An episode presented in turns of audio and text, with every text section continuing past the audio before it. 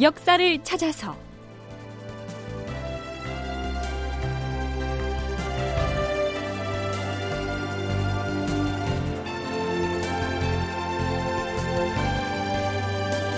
제 846편. 이순신. 승병을 요해처에 배치하다. 극본 이상락. 연출 최홍준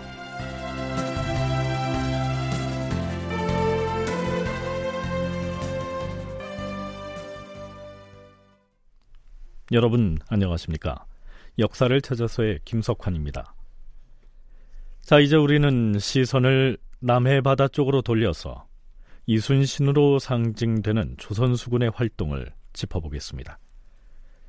이순신이 지휘했던 조선수군이 임진년 가을에 부산포 해전에서 대첩을 거두었던 과정은 이미 살펴봤는데요. 전투가 없었던 임진년 겨울 동안에 이순신과 조선수군이 어떻게 지냈는지는 확인하기가 좀 어렵습니다. 난중일기 역시 그해 9월부터 연말까지는 공백으로 남아있기 때문이죠. 대신에 이호송이 지휘하는 명나라 군이 압록강을 건너오고 조명연합군이 평양성을 공격하는 등 일본군에 대한 본격적인 공세가 육지에서 진행되고 있는 동안 조정에서는 과연 이 수군을 어떻게 활용할 것인지를 논의합니다. 지금 남쪽의 바다 사정은 어떠한가? 이순신은 무엇을 해야 하는가? 전라좌수사 이순신은 지난해 가을에 부산포에서 대승을 거두고 본영으로 돌아가서 수군을 정비하고 있사옵니다. 작년에 무엇을 했느냐를 묻는 게 아니라 이여송 제독이 이끄는 명나라 군이 곧 평양성을 공격하고 이어서 경성을 탈환할 텐데 그러는 동안에 우리 수군은 포구에 정박한 채로 기다리고만 있어야 되는 것이냐 이 말이다. 그것은 전세가 진행되는 것을 보아가면서 그때그때 필요한 명령을 하달하면 될 것이옵니다. 그 작전 명령을 이순신에게 지금 당장 내려야 할 것이다. 그동안에 이순신이 이끄는 수군이 남쪽 바다에서 연전연승을 했다고는 하나 전체적인 전세를 뒤집지 못한 요인이 어디에 있었는가? 이순신이 바다에서 외선을 쳐부술 때 육지로 도망쳐 올라오는 외적을 무찌르는 육군의 호응이 없었기 때문이다. 하오면 지금 이순신에게 출동 명령을 내리고 수륙 병진 작전을 준비하라는 명을 내리도록 하겠사옵니다. 자, 이러한 논의 끝에 선조는 선전관 채진을 시켜서 이순신에게 어명을 하달합니다. 채진이 가지고 내려간 그 공문의 명칭은 명솔주사 절적귀로 유서라고 하는 문서입니다. 실록에는 올라와 있지 않고요. 충무공 이순신 전서에 실려 있습니다. 수군을 거느리고 나아가서 적이 돌아갈 길을 차단하라고 명령하는 유서 뭐 이런 뜻인데요. 여기서 유서란 임금이 내리는 명령서를 말합니다. 이런 내용이었죠. 전라 좌수사는 들으라. 명나라 제독 이여송이 수십만의 군사를 거느리고 우리나라에 왔다. 이제 외적을 소탕하여 평양, 황해, 서울을 차례로 수복하려는 계획을 실천하게 될 것이다. 많은 군사들이 공격을 시작해서 진군을 하면 남은 외적들은 남쪽으로 도망쳐 내려갈 것이다. 그 도주로를 차단하여 적병을 죽이지 않으면 안 될 것이다. 경은 수군을 거느리고 출전하라. 그런 다음 기회를 살펴서 외적이 돌아갈 길목을 지키고 있다가 힘을 합쳐서 적을 무찔러 죽이도록 하라. 네, 조정에서는 이 유서를 임진년 12월 28일에 작성을 해서 이순신에게 보냅니다. 자, 문서를 받았으면 잘 받았다. 이렇게 답신을 보내야겠죠. 보내주신 문서를 잘 받았습니다. 라고 임금에게 답장을 보내는 것을 장달이라고 합니다. 이순신은 유서를 받자마자 장달을 보냅니다. 선전관 최진이 가져온 유서는 잘 받아보았습니다. 명나라 대장 이호송이 수십만의 대군을 이끌고 와서 평양, 황해도, 서울을 차례로 되찾을 것이며 그리하면 외적이 남쪽으로 도망칠 것이니 수군을 거느리고 나가서 길목을 차단하고 외적을 무찔러 죽여라. 이러한 내용을 확인했사옵니다. 신은 오늘 정월 22일 4시에 본영에서 문서를 받았기에 아래옵니다. 선전관 최진이 문서를 가지고 출발한 날이 임진년 12월 28일이었는데요. 이순신은 그 문서를 이듬해 1월 22일에야 받았다고 했으니까요. 거의 25일이나 걸린 셈이지요.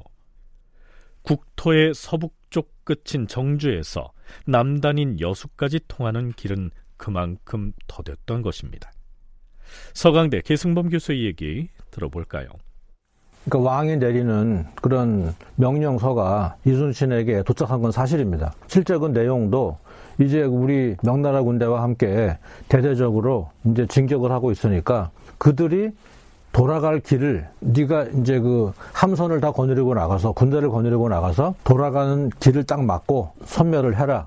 이제 그런 내용을 내리죠. 근데 이것은 아직 그 벽제관에서의 패배가 이제 확정될 때 그 전에 내려보냈던 것 같아요.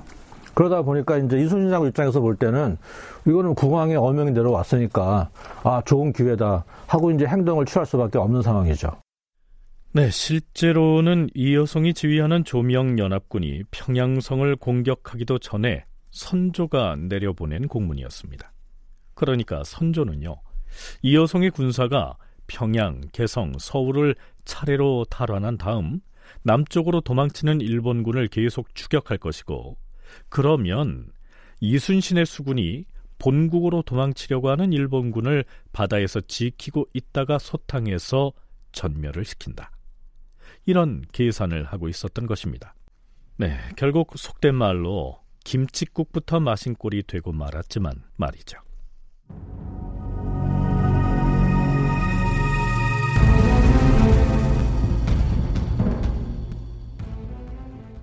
자, 드디어 조명연합군이 평양성을 탈환한 직후에 다시 어전에서 전략회의가 열립니다. 이런 내용이 논의되죠. 선조는 불편한 심기를 드러냅니다. 지난 날에는 우리나라의 관병과 의병들이 두려움 때문에 움츠린 채 적을 토벌하지 못했어도 핑계댈 거리가 있었다. 그러나 이제는 사정이 다르지 아니한가? 명나라 군사가 승승장구하여 적을 격파할 때 도망치는 외적을 차단하는 자가 없었으니 이 나라에 어찌 사람이 있다고 말할 수 있겠는가? 오늘날 가장 시급한 것은 우리 군사가 명나라 군사와 함께 일본군을 협공하는 것이다. 전하, 명나라 군사가 남전을 거듭하여 한성과 그 이남으로 진격을 계속하면 우리 군사는 남쪽에서부터 길을 막고 요격을 해서 도망치는 왜군을 공격해야 이 전쟁을 이길 수 있을 것이옵니다. 그러니 지금 어떤 조처를 해야 한단 말인가? 급히 선전관을 보내서 여러 진의 장수들에게 전령을 전해야 하옵니다. 모두 분발하여 도망치는 왜적을 공격해서 큰 공을 세우기에 힘쓰도록 하라. 이런 내용을 하달해야 하옵니다. 또한 호남과 호서 지역의 수령과 장수들에게 지역 내에 날랜 군사를 모두 징발하여 적을 섬멸하는 데 협력해 하고 한 곳에 머물지 말도록 해야 하옵니다. 충청, 전라, 경상 등 삼도의 수사들에게도 수군을 모두 거느리고 해상으로 출전하여 외적을 섬멸하도록 명해야 하옵니다. 남쪽의 수군 진영에 유서를 가지고 갈 선전관들을 뽑아 대기시키라. 이번에 선조의 명령서를 가지고 전라 좌수영에 내려온 사람은 선전관 안세걸이었습니다. 명나라 제독 이여송이 50명의 장수들과 수십만의 정예 군사를 거느리고 곧장 평양성을 공격하여 적군의 소굴을 소탕하고 외장을 사로잡아 목을 베었다. 그 형세가 마치 천둥이 치듯 태풍이 휘몰아치듯 하였다. 경은 수군을 잘 정비하여 기회를 기다리고 있다가 외적이 후퇴하여 돌아가는 길을 바다에서 차단하여 모조리 무찌름으로써 나라의 치욕을 씻도록 하라. 이 여성의 군대를 수십만 이렇게 부풀려 말하는 등 선조의 유서에는 군데군데 허세가 드러나기는 합니다. 하지만 이 여성이 벽제간 전투에서 어이없이 패하고 나서 도망치듯 후퇴를 해버리지 않고 전열을 가다듬어서 한양도성을 공격해서 탈환했다면 전세는 선조가 바라는 대로 진행될 수도 있지 않았을까요? 한국해양대 김강식 교수는 이렇게 얘기합니다. 실제 어, 유승용의 발행같이 그렇게 예, 명나라 군사나 조선군이 일본군을 추격했다면 그것도 불가능한 건 아니었다고 저는 생각합니다. 왜냐하면 어, 당시 일본군이 평양선 유도에서 패배한 가장 큰 이유 중에 하나는 군량과 군수 문제에 대한 조달이 안 됐기 때문이거든요. 또 실제 평양의 그 1월 달이라는 게 얼마나 춥습니까? 그래서 그 폐잔변 상태의 일본군이었기 때문에 명나라 군사들도 백제간 전투에 패하기 전에 자기들이 정말 전력을 다해서 추적했다면 일본군은 정말 개멸되고 남쪽으로 내려가는 일본 군사는 많지 않았을 겁니다. 그런데 그런 기회를 놓치신 게 참 안타깝죠. 네, 하지만 결과적으로 그렇게 됐다는 얘기고요. 국왕인 선죄의 명령을 재차 공문으로 하다를 받았으니까 전라좌수사 이순신도 출전 채비를 갖추기는 해야 하겠죠. 물론 전라우수사 이역기와 경상우수사 원균도 똑같은 어명을 받았습니다.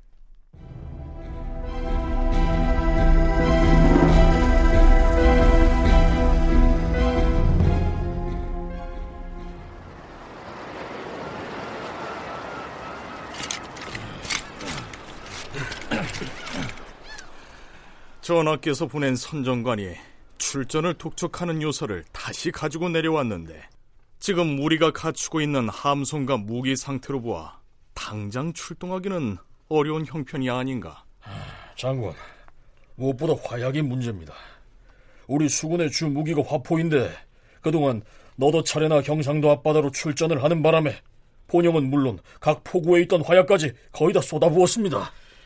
더구나 본도의 순찰사, 방어사, 소모사 거기다가 여러 의병장들과 이 경상도 순찰사나 수사들도 우리한테 화약을 요구해 오고 있는데 남은 화약은 얼마 되지 않고 보충할 길도 없습니다. 해안으로 내려와 도망치려는 적군을 길목에 대기하고 있다가 무찌르려면 이 문제부터 해결을 해야 합니다. 하... 화약 문제는 나도 걱정하고 있던 바였는데 이번 전학께 올릴 장기에서 지원을 해주도록 추청을 해야겠다. 네, 실제로 이순신은 선조에게 올리는 장계에서 전하, 백방으로 생각을 해봐도 화약을 가져올 곳도 그리고 보충할 방법도 없사옵니다. 신의 휘하에 있는 군관인 훈련주부 이봉수가 다행히 화약을 제조하는 묘법을 알고 있어서 석 달 동안에 염초 천근을 구워내어 저희 전라좌수형 본영과 여러 포구에 나누어 주었으나 화약의 원료인 석유황만은 달리 구할 방법이 없사오니 백근을 구해서 내려보내 주실 것을 감히 청하옵니다. 네, 또한 이순신으로서는 스스로가 전라도의 방어를 맡고 전라 좌수사였으므로 무엇보다 호남을 방어하는 계책에 골몰할 수밖에 없었죠. 뭐 다행히 바다를 통해서 진격해오는 왜적들은 이순신과 이역기가 수군을 동원해서 철저히 물리치고 또 차단을 해왔으니 왜적이 육지를 통해서 공격해오는 경우 이순신으로서는 어찌할 방도가 없었겠지요. 자, 지금껏 이순신은 수군과 해상 전투에 관해서만 선조에게 보고를 해왔었는데요. 이번엔 육상의 방어에 대한 견해를 밝히고 주청을 올립니다.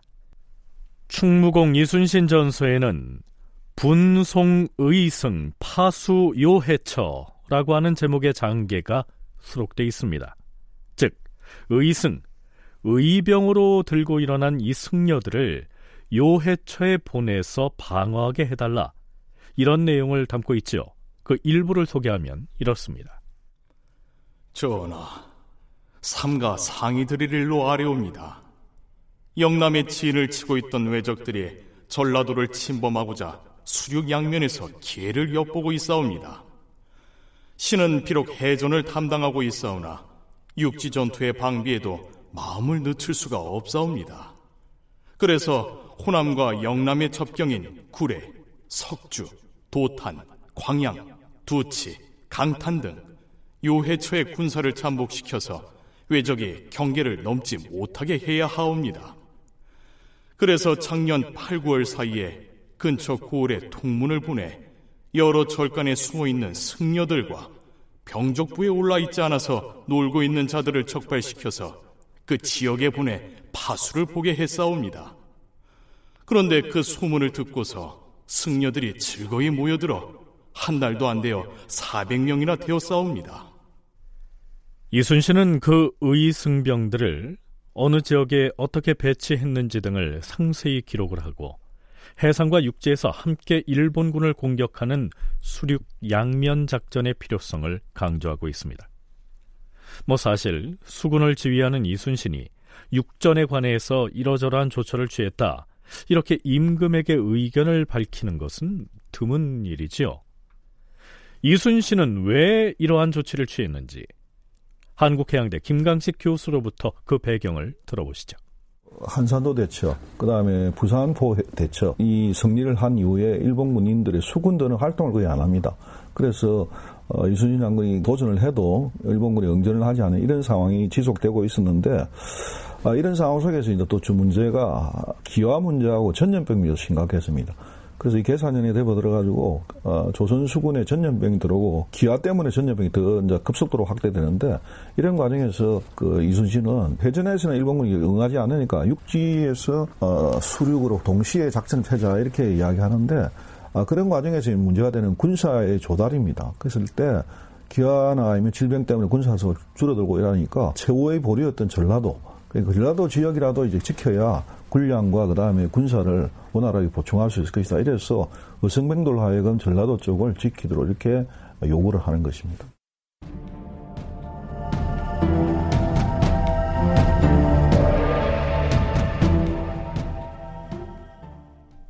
자, 그럼 이순신이 출동 채비를 어떻게 하고 있었는지 임진왜란 이듬해인 1593년 2월 초에 난중 일기를 들여다보죠. 2월 4일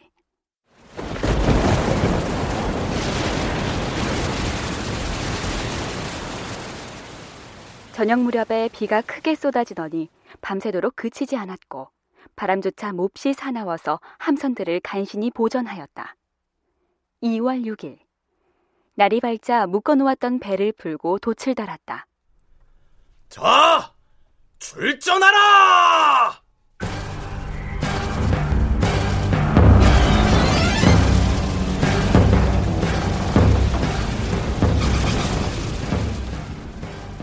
경상도 앞바다를 향하여 출전하였다.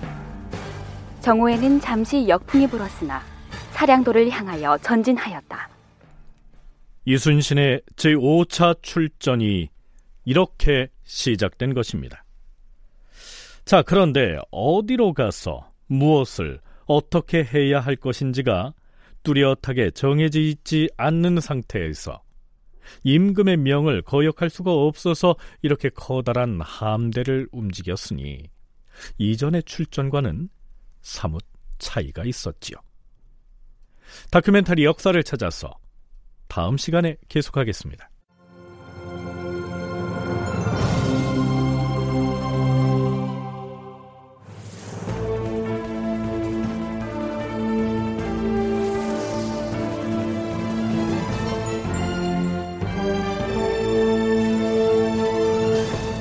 다큐멘터리 역사를 찾아서 제 846편 이순신 승병을 요해처에 배치하다 이상락 극본 최용준 연출로 보내드렸습니다.